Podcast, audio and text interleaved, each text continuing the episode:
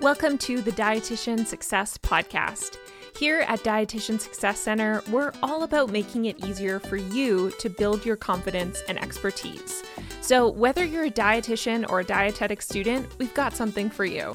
I'm Krista, your host and the founder of DSC. Now, are you ready to ditch the imposter syndrome and join our incredible, vibrant community? If so, let's jump in.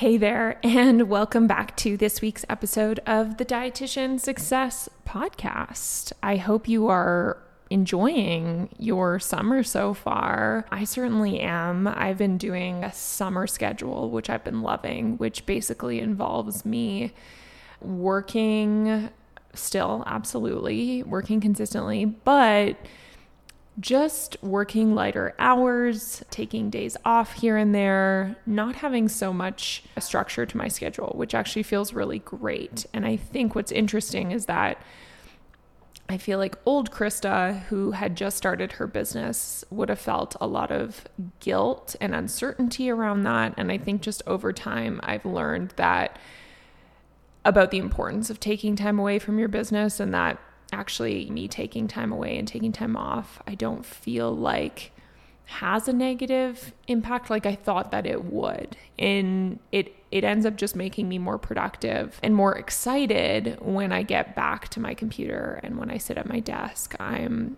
creating creating better work and I'm able to be more creative so, anyways, that's been my experience so far, which has been really fun, honestly, really fun. At this past weekend, we went camping. Now I say camping, but it was more like glamping because we were in your yurts, yurts.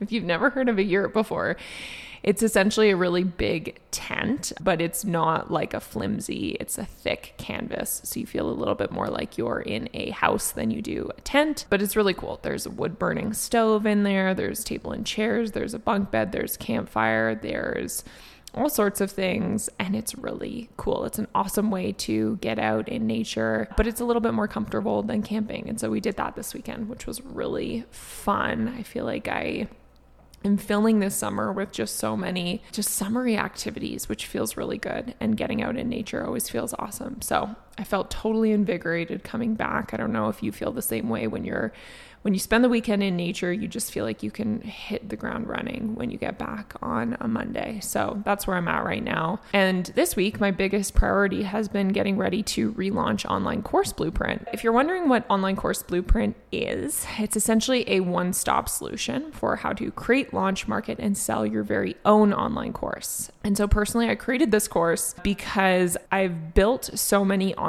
courses. I feel like I've really had an opportunity to learn what works and what doesn't work. I now have a formula for creating an awesome online course that people want to buy. So if you feel like you are interested in online courses, whether that's having that as an addition to your business, something that you use with your clients, in whatever capacity or whatever format you feel like it could work. And by the way, there's so many different ways that we can utilize online courses in our businesses. I'm offering a free pre-recorded training so you can access it on demand whenever you want, whenever you're ready. And it's all about choosing your profitable online course topic. And that's linked below this episode. So if you watch that training, you will get the promo code. So make sure and check it out. Okay, let's get into the episode where we're talking about five of the biggest online course mistakes that I have seen and how to avoid them. And I've seen them and I've experienced them. I've experienced every single one of the, these mistakes. And so I am speaking from absolutely from personal experience here. I'm also speaking from a place of seeing what ha- what my what online course blueprint uh, students have struggled with, what my past one-on-one clients have struggled with who are working on online courses. And so I want to share with you these mistakes to see if you maybe identify with them and then give you strategies for how to overcome them or how to avoid them altogether. So let's just get into it. The very first mistake that I see is spending too much time choosing your topic.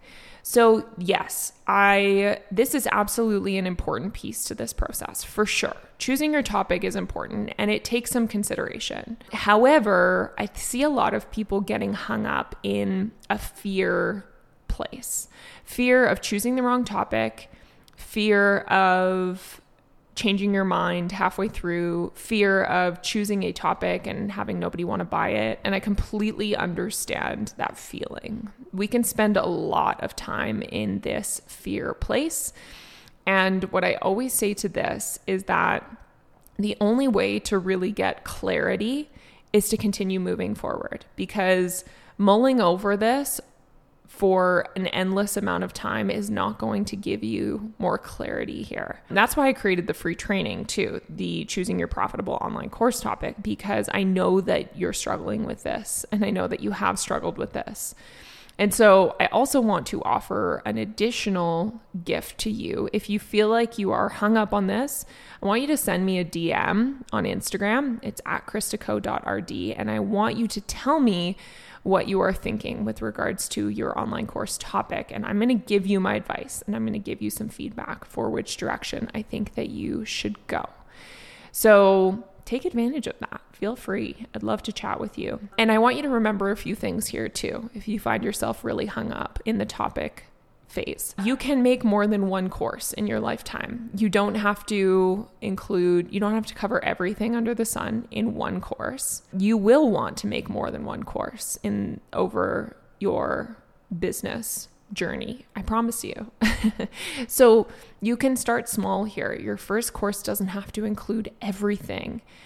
And what I would also encourage you to do if you, you're feeling really stuck is choose a topic that you can use in your day to day practice right away. So, for example, are there topics that you feel like you're educating on and you're talking about consistently? Let's say you're a dietitian in the sports world and you're always talking about sports supplements. Cool. Create a mini course on sports supplements. That's small, it's simple. You can use it right away with your current clients, so you can give that to them as an added resource. And that way you can start using it and you can also sell it as a standalone. So, that's number 1 is spending too much time in the topic phase.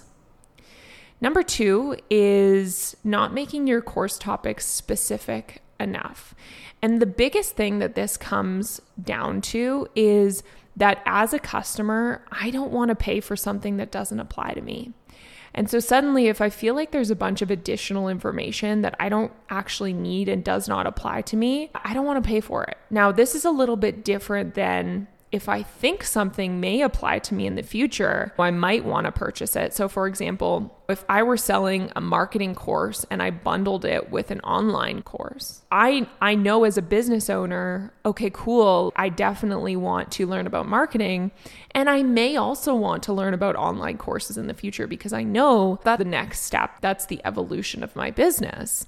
And so I'd be okay paying for that. But if I as the course creator, am creating a diabetes course and I say that it's relevant for you if you have type 1, type 2 or gestational. If I have type 1, I might think to myself, is that really true? I don't really want to pay for something that doesn't necessarily apply to me. And so we need to make sure we're getting specific enough and we're creating something that is really tailored towards a certain type of person, an ideal client. So another example would be Let's say you created a sports nutrition course for both strength and endurance athletes. If I'm not a strength athlete, if I identify it as an endurance athlete, I don't necessarily want to pay for a bunch of information and education that's going to help me with strength based stuff because maybe that's not so important to me or relevant to me. So I would suggest here starting with your ideal client and thinking what do they need a solution to? What do they need a solution to? Maybe it's hormone health for menopause. Maybe it is type 1 diabetes. Maybe it is binge eating disorder. Maybe it is meal planning for disordered eating recovery. There's so many different directions you can go here, but we do need to be specific enough that people don't feel like they're paying for something that they don't need. So that's number 2, not making your course topic specific enough. Number three is that perfectionism is holding you back from moving forward. And the biggest way, or the biggest example of how I see this manifest is by re recording your video modules over and over again. and I want to validate first that this is totally normal. I've been there, absolutely. But at some point, we do need to acknowledge that your video modules are never going to feel perfect. And in fact, in six months from now, a year from now, you are going to want to go in and you're going to want to change things and you're going to want to tweak things. And so you have to embrace the fact that done is better than perfect. Yes, you are going to trip up on your words sometimes as you're recording. Yes, you are going to maybe make a small mistake here and there. Yes, there's going to be a spelling error on one of your slides that you didn't notice as you were going through them before you recorded you need to embrace the done is better than perfect mentality if you want to move forward with this because otherwise you're going to spend so much time in this recording phase that you're never going to actually publish anything. And I've seen people try and navigate this by actually hiring out their course videos. So, hiring somebody to record them for them. And I, I, absolutely discourage this purely because I promise that you, this is the first course you create is basically going to be your draft one. Realistically, you're going to want to change things, whether it's that you have learned a different way of educating on a certain topic and you prefer that, you feel like it resonates more with your clients, whether there's new research that's come out on a specific topic, something that you feel like you want to add, something you feel like you want to take away, it's going to happen. I can guarantee that. And so I want this to be as cost effective for you as possible because if you hire it out, if you pay somebody else to do it for you, it's just going to cost you a lot of money. And so do it yourself, keep it cheap and cheerful, and just record the videos. Acknowledge that there's going to be some mistakes along the way, and that's okay. So that's number three is that perfectionism is holding you back from moving forward. Number four is not setting aside the time to continue to make progress on your course each week. So I can pretty much guarantee that you are going to start off strong. You are going to be excited to start your online course. And then at some point, as with everything in life, the resistance starts to set in. The, the resistance that tells us, oh, I just, I don't want to do this. I could be doing something else. This is not as fun or new or exciting anymore and I don't feel as fun or I don't feel as excited to actually work on this anymore. Trust me, we all feel it. It happens to every single course creator. And I think what's important here is just we have to acknowledge that the resistance is there and we have to do our best to push through it, to recognize it, first of all. Recognize that there is real resistance there. And when I say resistance, that thing that is just pushing back on you. It's that thing that's telling you, it's that voice inside your head that's telling you, oh, I don't have to do this right now. I'll work on it later. And that's the resistance. And the resistance is what keeps us from moving forward. And so we have to push through it and we have to do the work even if we don't feel like it.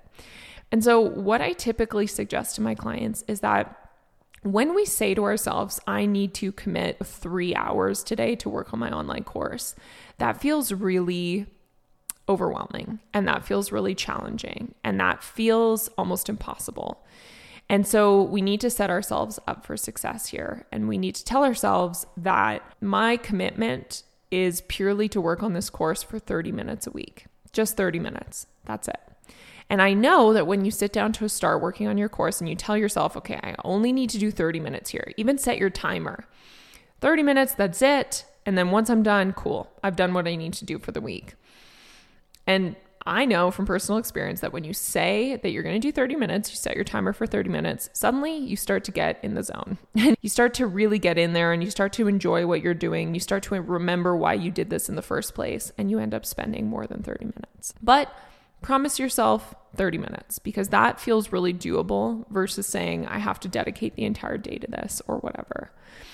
And so put it in your Google Calendar, schedule it in. When is this going to happen? And try and do it every week if you can. Just try and just start, just slowly chip away at this course week to week. So that's number four. Number five is last but not least, is the mistake of not coming up with a sales and marketing plan to accompany your course. And I would say sales and marketing is just as important, if not more important than the course itself. Because once we've created the course, suddenly there's this whole aspect of how am I actually going to sell it? How am I actually going to market it? That's so essential. And I've said this before on the podcast that the whole idea of if I build it, they will come is just not true for digital products or really for anything in business, honestly. We sales and marketing is such an important aspect of the business planning process because we need to get our offer in front of people. We need to communicate how it's going to help them. We need to communicate how it's going to solve their problems. We need to communicate what it is. And so we have to make sure we have a sales and marketing plan in place to accompany our course. And I think a lot of people actually, this comes from a, a bit of a fear based place. And I've totally been there before where maybe we're feeling a little bit insecure about our course. Maybe we're feeling like it's not quote unquote perfect enough to put out there into the world. And so we will finish it and we'll just release it. We won't tell anybody about it. It just sits there on our website and people don't buy it. But we know that we can explain that away because we say people didn't buy it because I just didn't talk about it. And it makes us feel better because it makes us feel like we didn't we didn't necessarily try and market it and sell it and fail, which is I feel like the ultimate fear is if I try and I fail, then I'm going to feel terrible. Versus if I didn't try, I'll be able to explain it away. So just stay mindful of that and thinking about your sales and marketing plan as you're creating your course. And also thinking to yourself if i put work into this and i i put work into selling and marketing my course what's the worst thing that's going to happen? It's that whole idea and i can't remember who said this but it's i'm either going to succeed or i'm going to learn? And that is so true here. There is no failure in this whole process. All right, so to recap, the five biggest online course mistakes that I've seen Number one, spending too much time in the topic phase. Number two, not making your course topic specific enough. Number three, that perfectionism is holding you back from moving forward. Number four, not setting aside enough time or time at all to work on your course each week. And then number five is not coming up with a sales and marketing plan to accompany your course. So, again, I would encourage you to check out my free training, Choosing Your Profitable Online Course Topic. It is linked below this video. And my goal for you is that training uh, will help you actually walk away with your course topic chosen so that you can start moving forward with your course. So, definitely check that out. Otherwise, I hope you have an amazing rest of your week, and I will see you next Thursday.